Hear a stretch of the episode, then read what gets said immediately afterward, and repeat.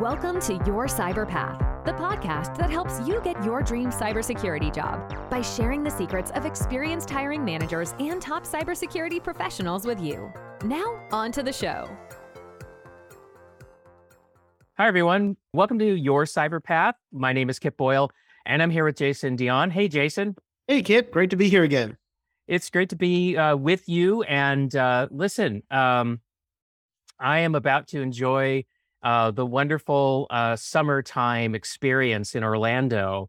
And I was looking at uh, the, uh, the the weather app the other day, and it was 55 degrees at my house. It was 95 degrees at your house, and I was just like, "Oh my gosh, I don't know if I'm ready for this, but I'm going to do it anyway."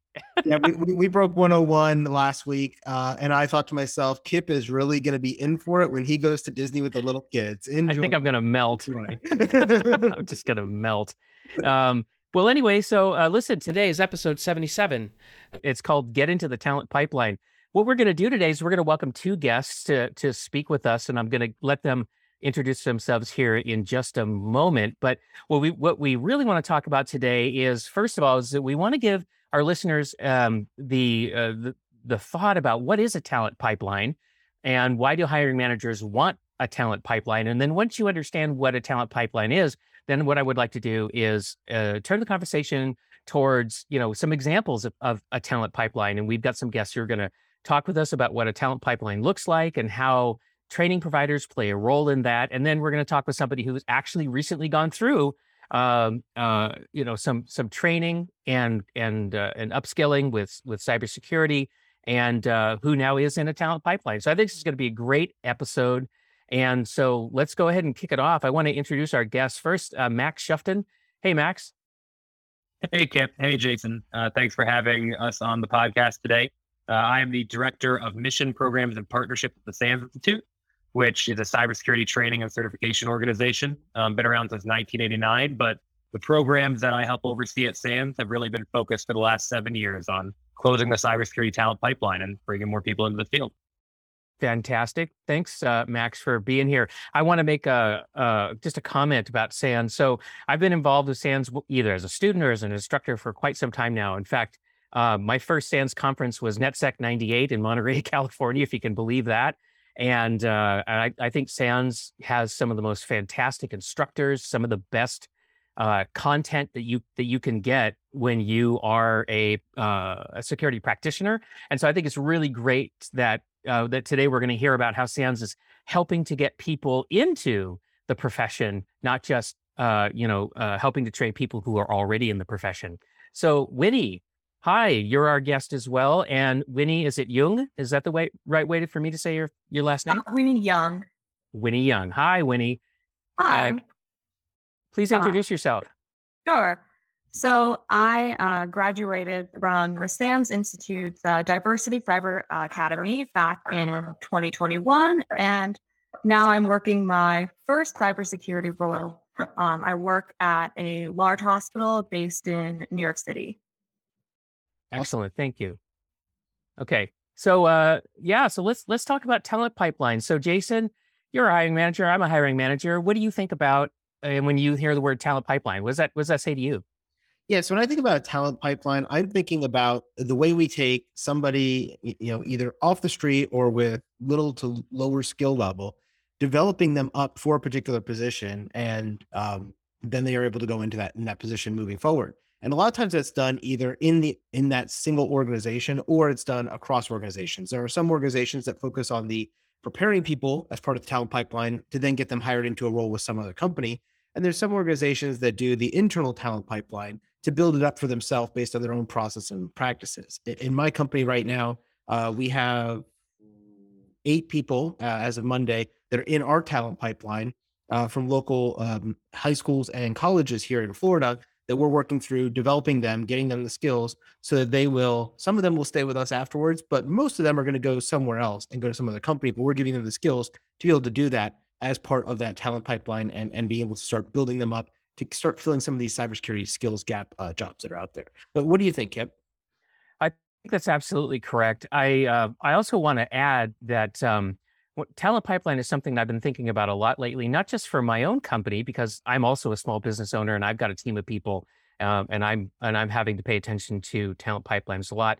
But also because I lead a open source project called the Cybersecurity Hiring Manager Handbook, and I'll put a link to that in the show notes. But the whole handbook was uh, was designed and written by uh, about 50 hiring managers that are working in cybersecurity, and and we really took a, a talent pipeline approach. Everything from uh, like how do you how do you design uh, a program or a culture for your team that is going to attract people who are going to want to work for you, even though they could, they're talented enough possibly to work for anybody that they wanted to. But why you, right? Why would they opt into your program? What is it about your talent pipeline and your working um, environment that it would attract attract people? And and so the ha- the handbook talks about uh, how do you you know think through those things uh, how do you how do you prepare to go out into the market and, and find people, whether they're uh, maybe folks who are starting out, like you know, we're going to talk about uh, Winnie's situation here in a few minutes,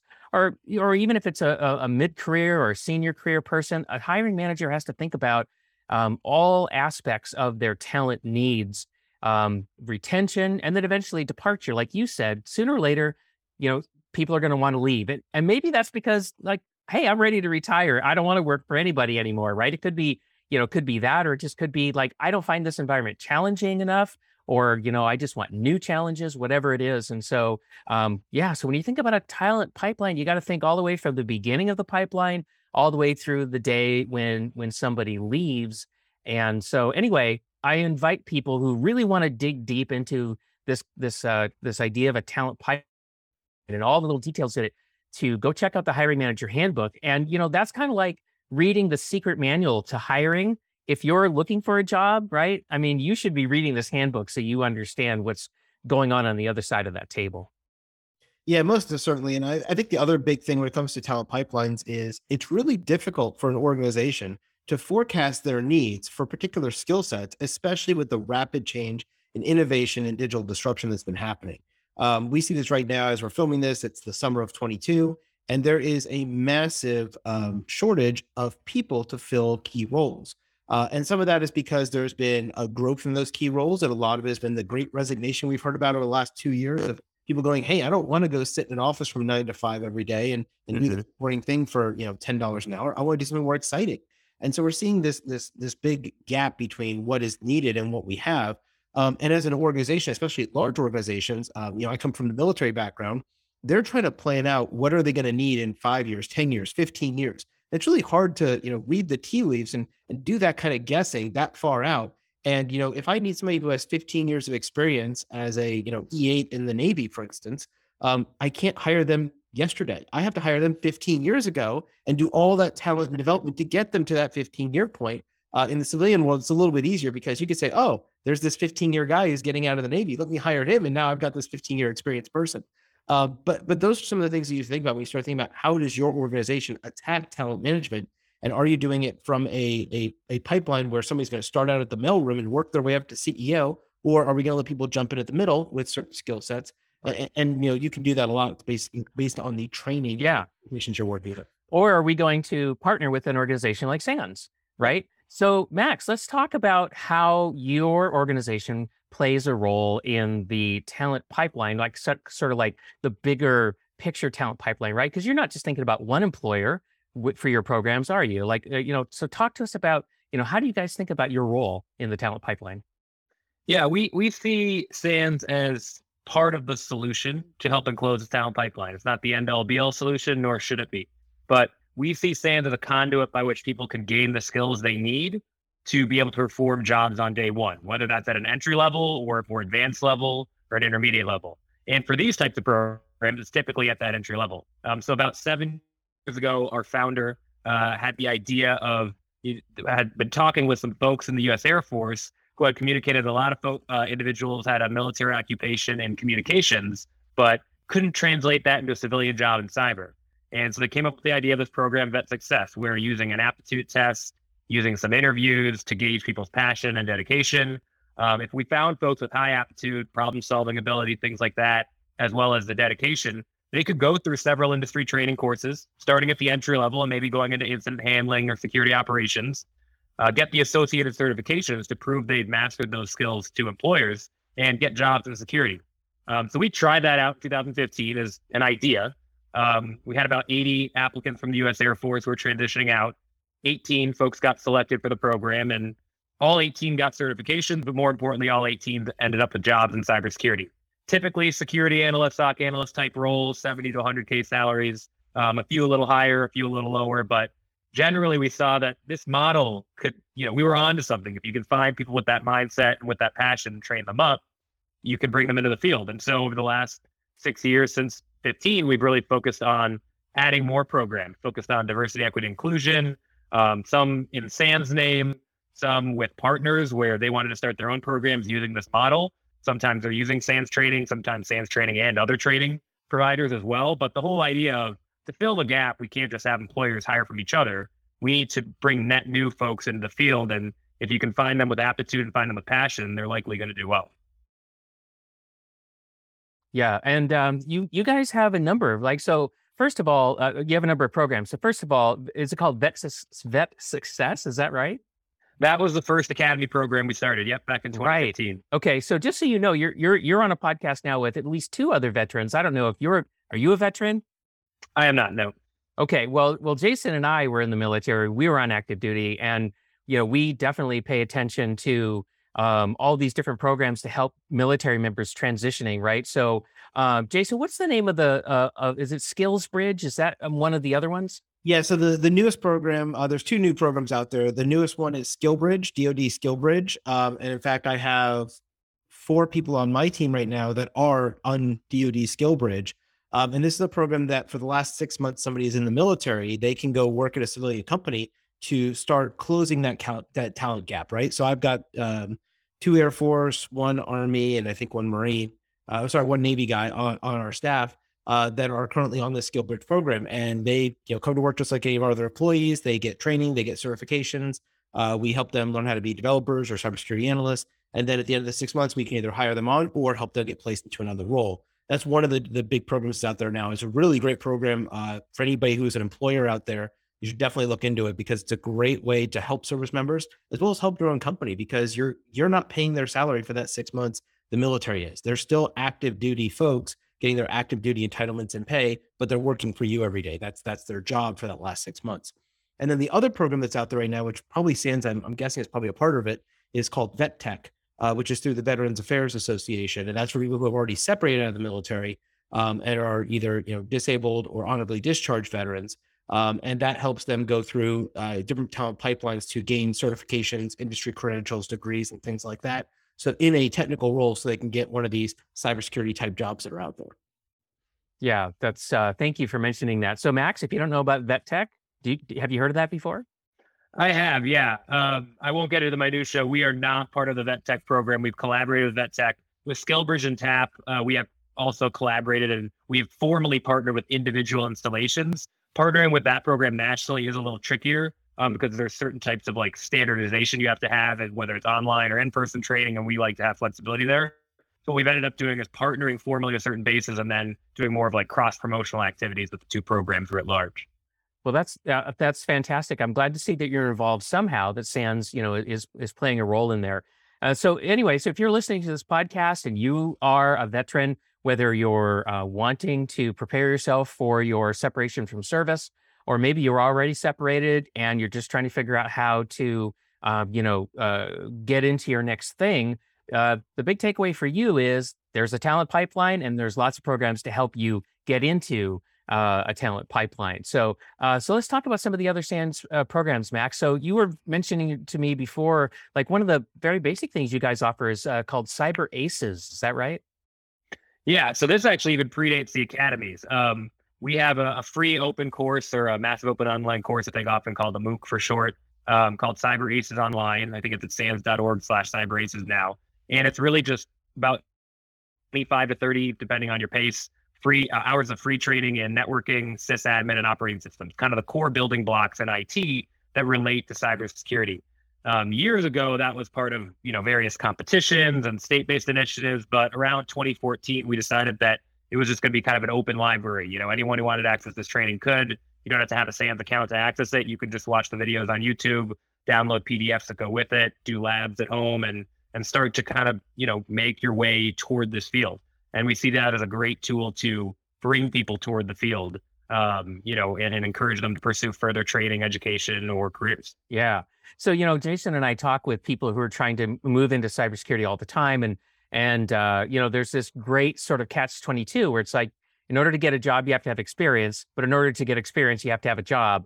And so, you know, we're always looking for programs that we can recommend to people uh, on a self-study basis or whatever. And one of the things that I tell people is, you know, there's a lot of virtual internships out there. Um, you, you know, CyberAces isn't a, isn't an in, uh, an internship, but it, but it is a program where you're going to learn some practical things.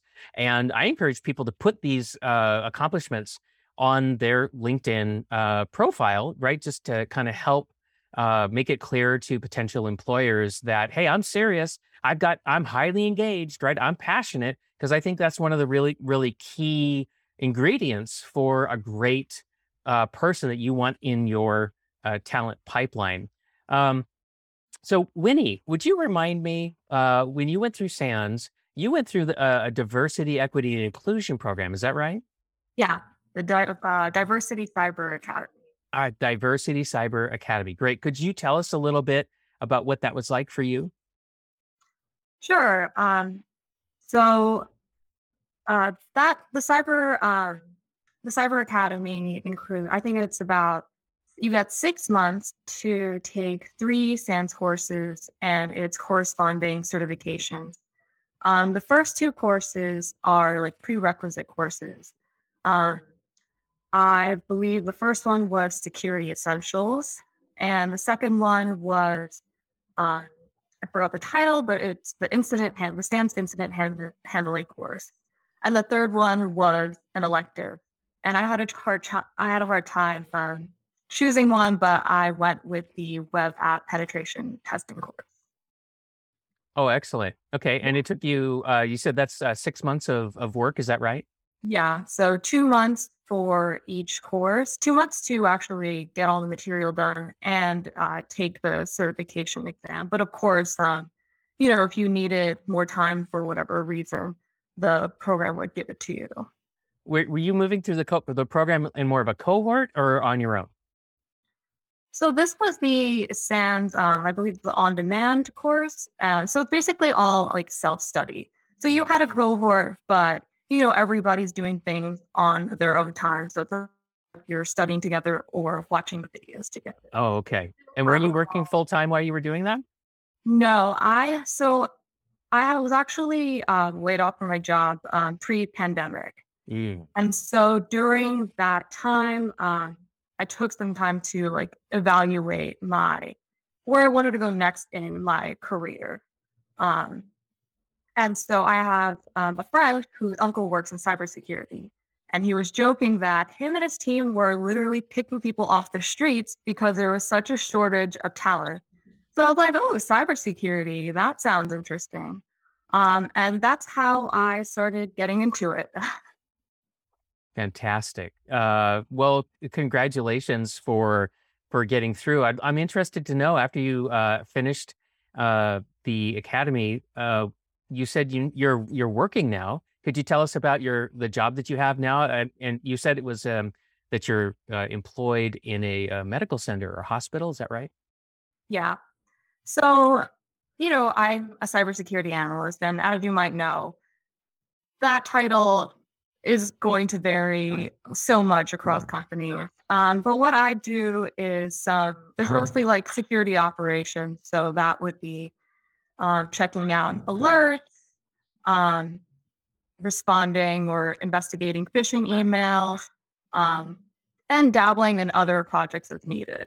Um, I feel like our team is more like on the, on the scrappier side. It's not nothing is super bureaucratic, and I think I like it that way. Oh, that's cool. So, Jason, it's so funny that uh, that Winnie would say that about the the job title, right? Didn't didn't we just record an episode about that? We, we did within the last couple weeks, and if it's not out yet, it's coming out in the next week or two. Um, but yeah, we did talking about how you know what does the job title mean? It means everything, and it means nothing, right? Because this really depends on where you work. And the same job title, we actually use cybersecurity analyst as an example. We pulled up, I think it was three different cybersecurity job uh, uh, posting on LinkedIn, and we kind of went through like, hey, these are three different companies. This is what they think cybersecurity analyst means. They all have the exact same job title, but they meant vastly different things. So it's it, it it's interesting that you brought that up. Uh, Yeah. The question I I had for you, Winnie, was uh, what was the process for you to get into the SANS program? Was it like an application process? Was there a cost involved, or, or how did that work from your perspective as a student? Um, the application process, it started with um, answering like series of questions, getting through that. I think that taking um, like a short assessment that had to do with like probably problem solving and critical thinking skills. There also might have been, it, it's been a while. So um, I don't remember exactly. I think there was also a more, a short like cybersecurity focused like assessment. Um, and then after that, there was a, there was also, um, like a pre-recorded video interview and then a phone interview with somebody at SANS.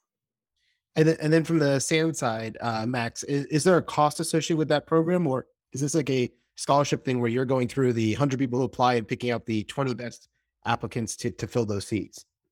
It's the latter. So these programs are scholarship based. Um, this one, the Diversity Cyber Academy, is funded by SANS. There are other programs you'll see out there, like the WiCyS Security Training Scholarship, where various private companies help fund them as well.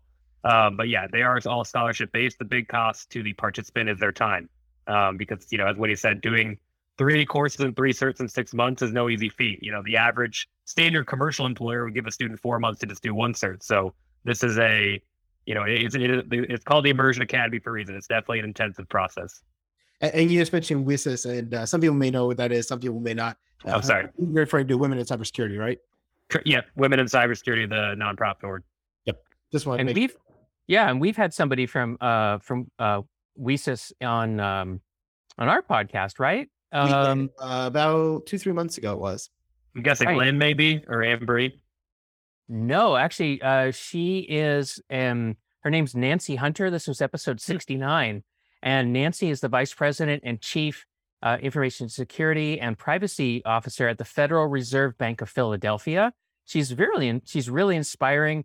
Um, if anybody wants to listen to episode 69 just go to yourcyberpath uh, and forward slash podcast floor, forward slash 69 and you'll be able to listen to the podcast and read a transcript of the podcast if you'd rather do that.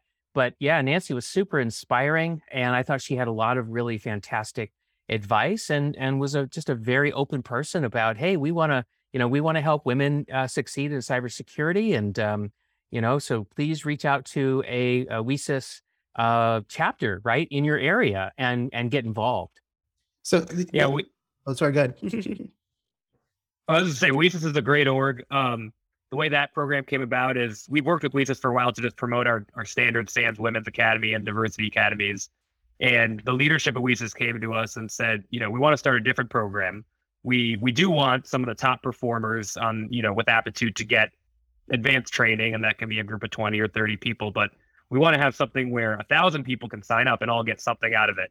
So this program called the the WiCyS Security Training Scholarship, made possible by Google, Bloomberg, and Facebook, um, which is a mouthful. I just call it the WiCyS program for short.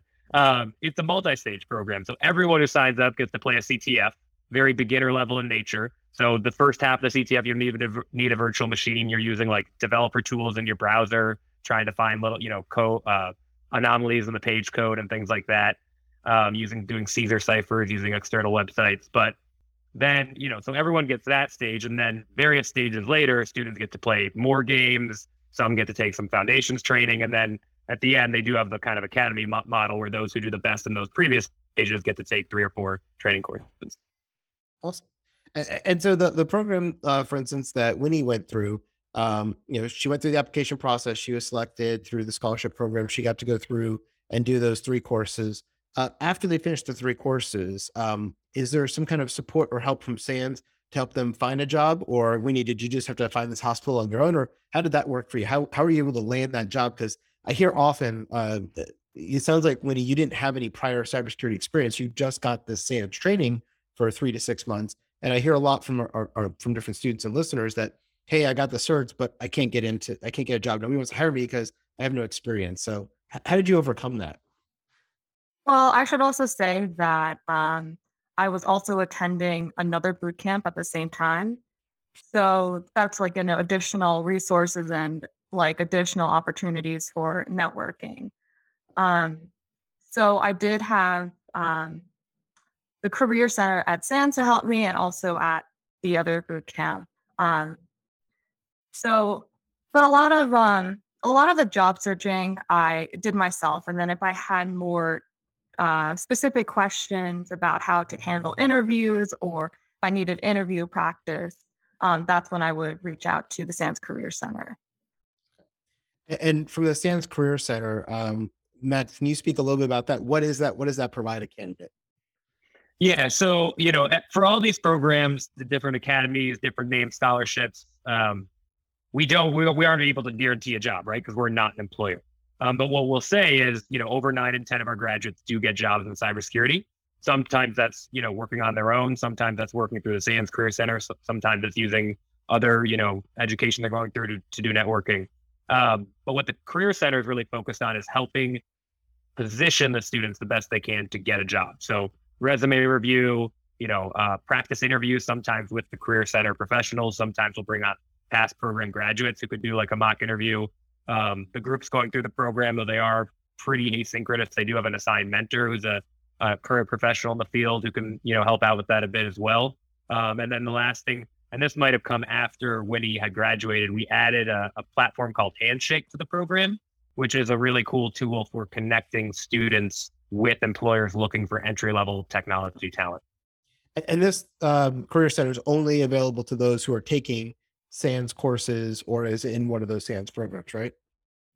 For for the academies, yes. And then we also SANS.edu recently launched some undergraduate programs, so they have access to the same career center. So the, the biggest benefit of that at the end of the day is we went from a team of one career services professional to three um, with some more platforms available. So we've kind of got these undergraduate students on the edu side and then the SANS.org side, the academy students all using the same team and platforms. Awesome. Okay, excellent. And then Winnie, you um you've been in your job now uh as a cybersecurity analyst for for how long? Uh, for about three months. Three months. Oh, you're you're fresh. Um, what's but 90 days is a good amount of time to really get a, a feel, right, for what's going on. What do you find the most challenging? Oh, for sure, understanding the environment. Um, especially because I'm new to um, healthcare also. Mm, So there are a lot of things in that space that I haven't quite gotten a grip on yet. Um, working and also working remotely has, I mean, I wouldn't, I mean, it's great. I'm never going to complain about it.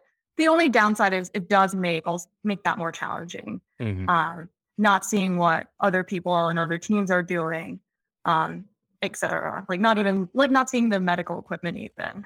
Right, Just- right. Yeah. Yeah. Uh, yeah. Cybersecurity and healthcare is really challenging uh, these days. And um, for a lot of different reasons, I won't try to unpack.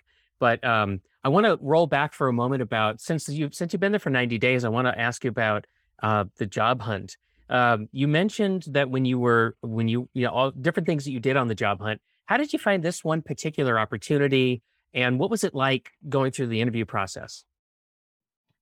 So I found that job through um, LinkedIn. Um, and the interview process was, it's funny because a week prior to the interview for the job that I had now, I had another interview that went pretty badly. Hmm. Um, and so I was, so when this interview came out, I was like, oh, but then I actually was much more comfortable. Um, I guess that experience had primed me.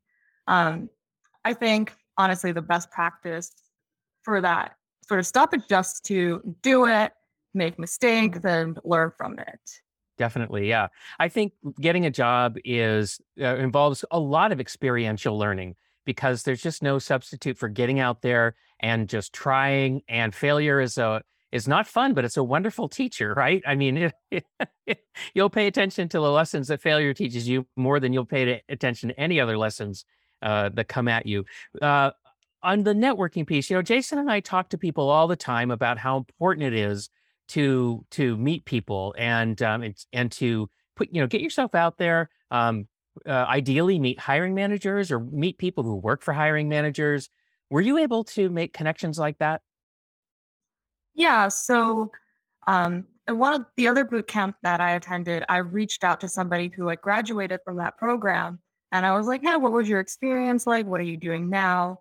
Um, and that's how we became friends. And she's not like officially my mentor or anything, but I definitely do look up to her. So I think if you're not part of um, a community like that, I think it's even more important for you to take initiative and find people like that. And I don't mean like spamming again, but you know, having someone whose career you're specifically you're interested in and having specific questions for them.